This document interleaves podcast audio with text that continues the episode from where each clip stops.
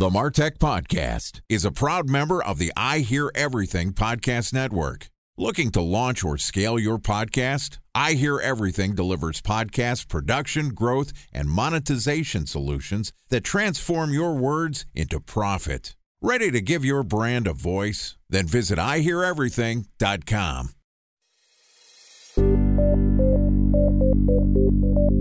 From advertising to software as a service to data. Across all of our programs and clients, we've seen a 55 to 65% open rate. Getting brands authentically integrated into content performs better than TV advertising. Typical lifespan of an article is about 24 to 36 hours. If we're reaching out to the right person with the right message and a clear call to action, then it's just a matter of timing.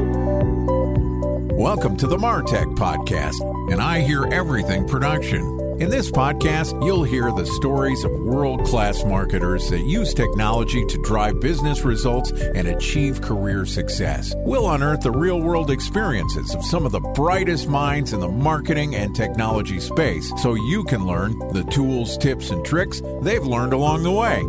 Now, here's the host of the Martech Podcast, Benjamin Shapiro. Welcome to the Martech Podcast. I'm your host, Benjamin Shapiro, and today we're going to be talking about the wild and wonderful world of email marketing. Joining us is Kate Adams, who is the SVP of Marketing at Validity, which creates solutions to target, contact, engage, and keep customers using trustworthy data as a key advantage. The Validity flagship products, Demand Tools, Mail Charts, BriteVerify Everest, and Grid Buddy Connect are all highly rated solutions for CRM data management, email address verification, inbox deliverability, and avoiding the spam filter. And today, Kate and I are going to discuss the wild west of email marketing. All right, here's the first part of my conversation with Kate Adams, the SVP of Marketing at Validity. Kate, welcome to the Martech Podcast. Thanks, Ben. So glad to be here. Lucky to join you today. Excited to have you here, and I feel like the all the luck is on my side to have you tell us a little bit about email marketing. You work in a technology-driven communication company.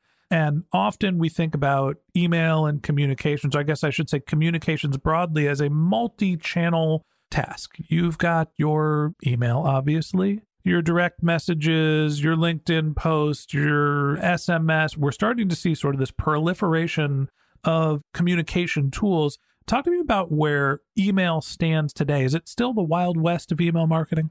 For sure. I mean, it's absolutely the Wild West. Um, email volume is astronomically higher than it's ever been before. This recent holiday period was the highest email volume that we've ever seen take place in our history since email has been invented back in the 70s. And the reason for that really was during the pandemic that email kind of caught fire again, as it always has. But it went up significantly during the pandemic, jumped 34%, and it's never come back down in pre pandemic levels. So it's always just constantly on the rise year over year, which is kind of mind boggling in a way because for lots of businesses, we saw Zoom take off and then it kind of went back down pre pandemic levels, right? We've seen Amazon take off and then it's back down. That's not what we're seeing with email, which is pretty significant. It's really interesting. You know, I think about everything that's happening in the tech industry, like you mentioned. We thought that there was going to be a force multiplier because of the pandemic, because we were all forced to be at home in front of our screens to continue to work. And we've seen that a lot of those trends were reversed. We're seeing the hiring that happened in the technology industry all of a sudden be erased, and unfortunately, a ton of layoffs as well. Why do you think email was one of the outliers that saw this uptick in volume, in adoption, but it didn't come back down? So, one of the things, and maybe I would phrase it slightly differently, Ben, which is we saw it come up and then it came down a little bit, but never to its pre pandemic level, which I think is what we saw with some of the activity, like what we just talked about with Zoom. And I think to your point, even on the hiring, like you could see it in Salesforce's statement and an Amazon statement. It's like maybe we got a little ahead of ourselves on the hiring bit. And so we need to come back down, but they're not still not going back down to like the pre pandemic staffing levels. And so I think email is on that same kind of trajectory, right? Where it's like, it's not pre pandemic levels, it's higher, but it's remained as high the entire time. And I think a big piece of that is look, lots of marketers, myself included, I think that we took advantage of email. We said, oh my gosh, this email thing, yeah, I've been running this since mass email, whatever that was, 1980s, right? So when everybody in the 90s and the early 90s, which unfortunately I'm old enough to remember, is like everybody went and started their own email newsletters. Like the 2000s, everybody had an email newsletter. That's what everybody did. But I think then it became old hat. And it was like, okay, I probably have optimized my nurture sequence. I probably have optimized my email promotions as much as I can. Let me go find out the new hot revitalization type thing that I can go do, whether that was SMS or whether that's huge application web app pickups, huge mobile device application pickups, right? Where where folks are like, oh, I'm to focus on this new fancy thing where the pandemic was like, oh, shoot, we got to get back to our roots. Let's figure out how we can optimize this email thing. And I think people found out that they could increase their revenue via email significantly via the pandemic. And so now they're hooked on that and they want to continue to optimize and take advantage of that as much as they can. So I want to get into the types of emails that people are sending. And what I thought you were going to say is people are at home. We're not getting bogged down with things like, I don't know, in person meetings, events. So the focus becomes how do we deliver more digital messaging?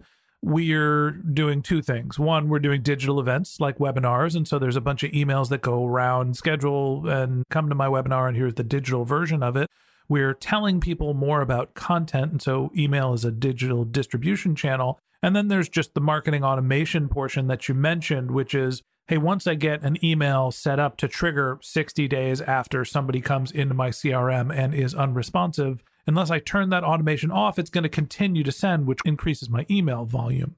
I think you're right, but I don't think that it was in the pandemic that it was like, oh, we have content to tell people about, or oh, we have these offers to tell people about. I think it was in the pandemic that we were like, oh, all of these other channels just shut down. So now I have to go make up their revenue via this other digital channel. So I think that what that forced people to do was to send a greater volume of email to make up for that revenue shortfall that they were seeing through other channels. For example, in person events or direct mail or in store shopping, right, for the retail industry. And they had to make that up through digital. And I think what they did was they got smarter and started personalizing that mail much better and started doing things like more triggered and segmented sends that then increased that revenue while also increasing the volume of email sent, which really helped them double down on the revenue they were able to achieve via email. Time for a one minute break to hear from our presenting sponsor, Mutinex. In 1919, John Wanamaker said, Half the money I spend on advertising is wasted. I just don't know which half. Well, the advertising landscape has changed since then, and instead of reaching your audience on two channels, you're probably reaching them on 20. Turns out John didn't know how easy he had it. But that doesn't mean that you should give up on striving towards marketing effectiveness. No matter how complex your marketing strategy is, Mutinex Growth OX is the market mix modeling platform that measures the impact of marketing on your bottom line. Mutinex's market mix modeling platform calibrates your insights against the latest market conditions so you can make media and marketing investment decisions confidently and quickly. Ready to take your team from I think to I know? Then join brands like Samsung, ING, and Asahi who make better marketing decisions with Mutinex. Mutinex Growth OX. Your best decision starts here. To learn more about Mutinex, go to mutinex.co. That's M U T I N E X dot co. Okay, here's the rest of today's interview.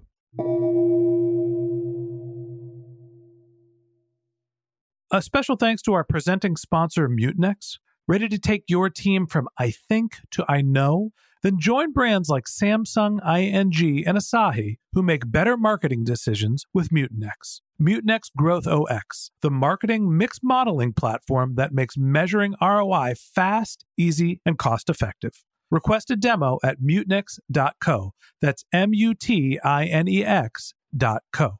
So I understand why people are sending more emails I think the big question here is are we just sending more volume? Is it bloat or are conversion rates staying the same or going up? And I could say personally, you know, with our cold outreach to try to find sponsors, we basically abandoned our cold outreach program because the conversion rates got so bad. Everybody was so tired of getting an introduction over email. So we started trying to do more inbound marketing. Talk to me about what you're seeing in terms of the conversion of these new emails what we're seeing is volumes up. One of the metrics that we pay a lot of attention to is inbox placement. So, your marketing automation solution, your email service provider is going to give you a delivered number, and it's usually going to always be around, unless you're doing something egregious, it's somewhere between 80 and 99%, right? In terms of what they delivered. And that just means they fired that SMTP message. Doesn't tell you like where did you get delivered. And so that's what we are really worried about, which is well, where did you get delivered? Because getting delivered to the spam filter,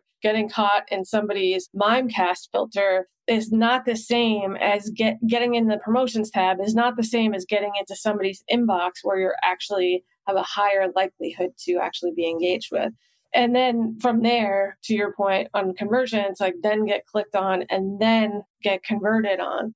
So one of the things that we're seeing is inbox placement rate, it's actually getting harder and harder because as the volume has gone up, mailbox providers like Gmail, heck, Hotmail, Yahoo, all the rest of them, right, are having to do more of the filtering of that mail because they're saying, like, okay, so you guys are just going to send 40% more mail over the last two year period, and engagement isn't going up because there's only so much mind share of these same email subscribers that you can capture. And so conversion rates are actually falling down. That's what we're seeing is like inbox placement is falling, send volume is up, conversion rate is falling, click through rate is falling. And that's because not enough folks are doing some of the good quality work that I talked about earlier, which is how do you really make that message as personalized for that person as humanly possible? Email for the sake of email, impressions for the sake of impressions, don't actually drive business results. As much as we want to pretend like marketing is this equal inputs in equals repeatable inputs out, it just doesn't work that way. There is an art to email marketing. There is copywriting and there is messaging, there is timing, there is targeting. Talk to me a little bit about what makes a message now that we're seeing higher volumes being sent and lower conversions. What makes it stand out? So I just want to build on one thing that you said. I love the saying of like impressions for the sake of impressions. In advertising, it's just impressions for the sake of impressions, but you don't really harm yourself. Whereas in email, the notion of impressions for the sake of impression's sake. So amping up that volume and emailing to folks that you don't usually email, emailing to folks at a more frequent rate actually damages your future email. So what you're doing in your email program today is potentially damaging how your emails in the future, meaning next week, next month, will actually perform. Because what's happening is, as mailbox providers are seeing you send more and more and more volume, and the engagement of that volume going down and down and down, those mailbox providers are taking it on upon themselves to start filtering you more and more and more which means that your future messages, the impressions for the sake of impressions that you're doing today, is going to actually harm you in the long term of your program, which is a little bit different. There's a lot to be said around impressions for the sake of impressions. Like, sure, it's like fiscally irresponsible and all that stuff.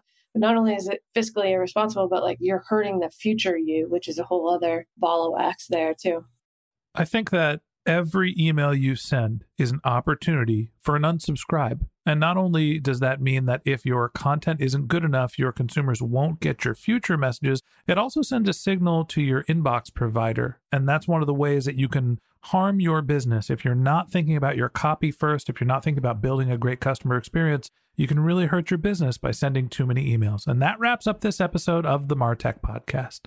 Thanks for listening to my conversation with Kate Adams, the SVP of Marketing at Validity. Join us again tomorrow when Kate and I continue our conversation talking about why email at 10 a.m. is bullshit. If you can't wait until our next episode and you'd like to learn more about Kate, you can find a link to her LinkedIn profile in our show notes. You can contact her on Twitter, where her handle is kadams24. That's K A D A M S 24. Or you can visit her company's website, which is validity.com, V A L I D I T Y.com. Just one more link in our show notes I'd like to tell you about. If you didn't have a chance to take notes while you were listening to this podcast, head over to martechpod.com where we have summaries of all of our episodes and contact information for our guests. You can also subscribe to our weekly newsletter, and you can even send your topic suggestions or your marketing questions, which we'll answer live on our show. Of course, you can always reach out on social media. Our handle is MarTechPod, M A R T E C H P O D, on LinkedIn, Twitter, Instagram, and Facebook, or you can contact me directly. My handle is Ben J. Shap, B E N J S H A P. And if you haven't subscribed yet and you want a daily stream of marketing and technology knowledge in your podcast feed, we're going to publish an episode every day this year. So hit the subscribe button in your podcast app and we'll be back in your feed tomorrow morning. All right, that's it for today. But until next time, my advice is to just focus on keeping your customers happy.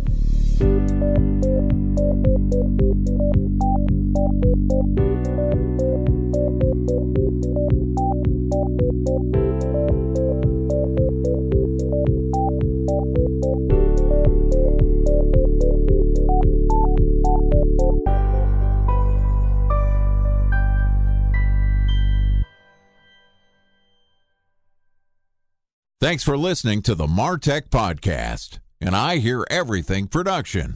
Looking to launch or scale a podcast like this one for your brand? Then visit iheareverything.com.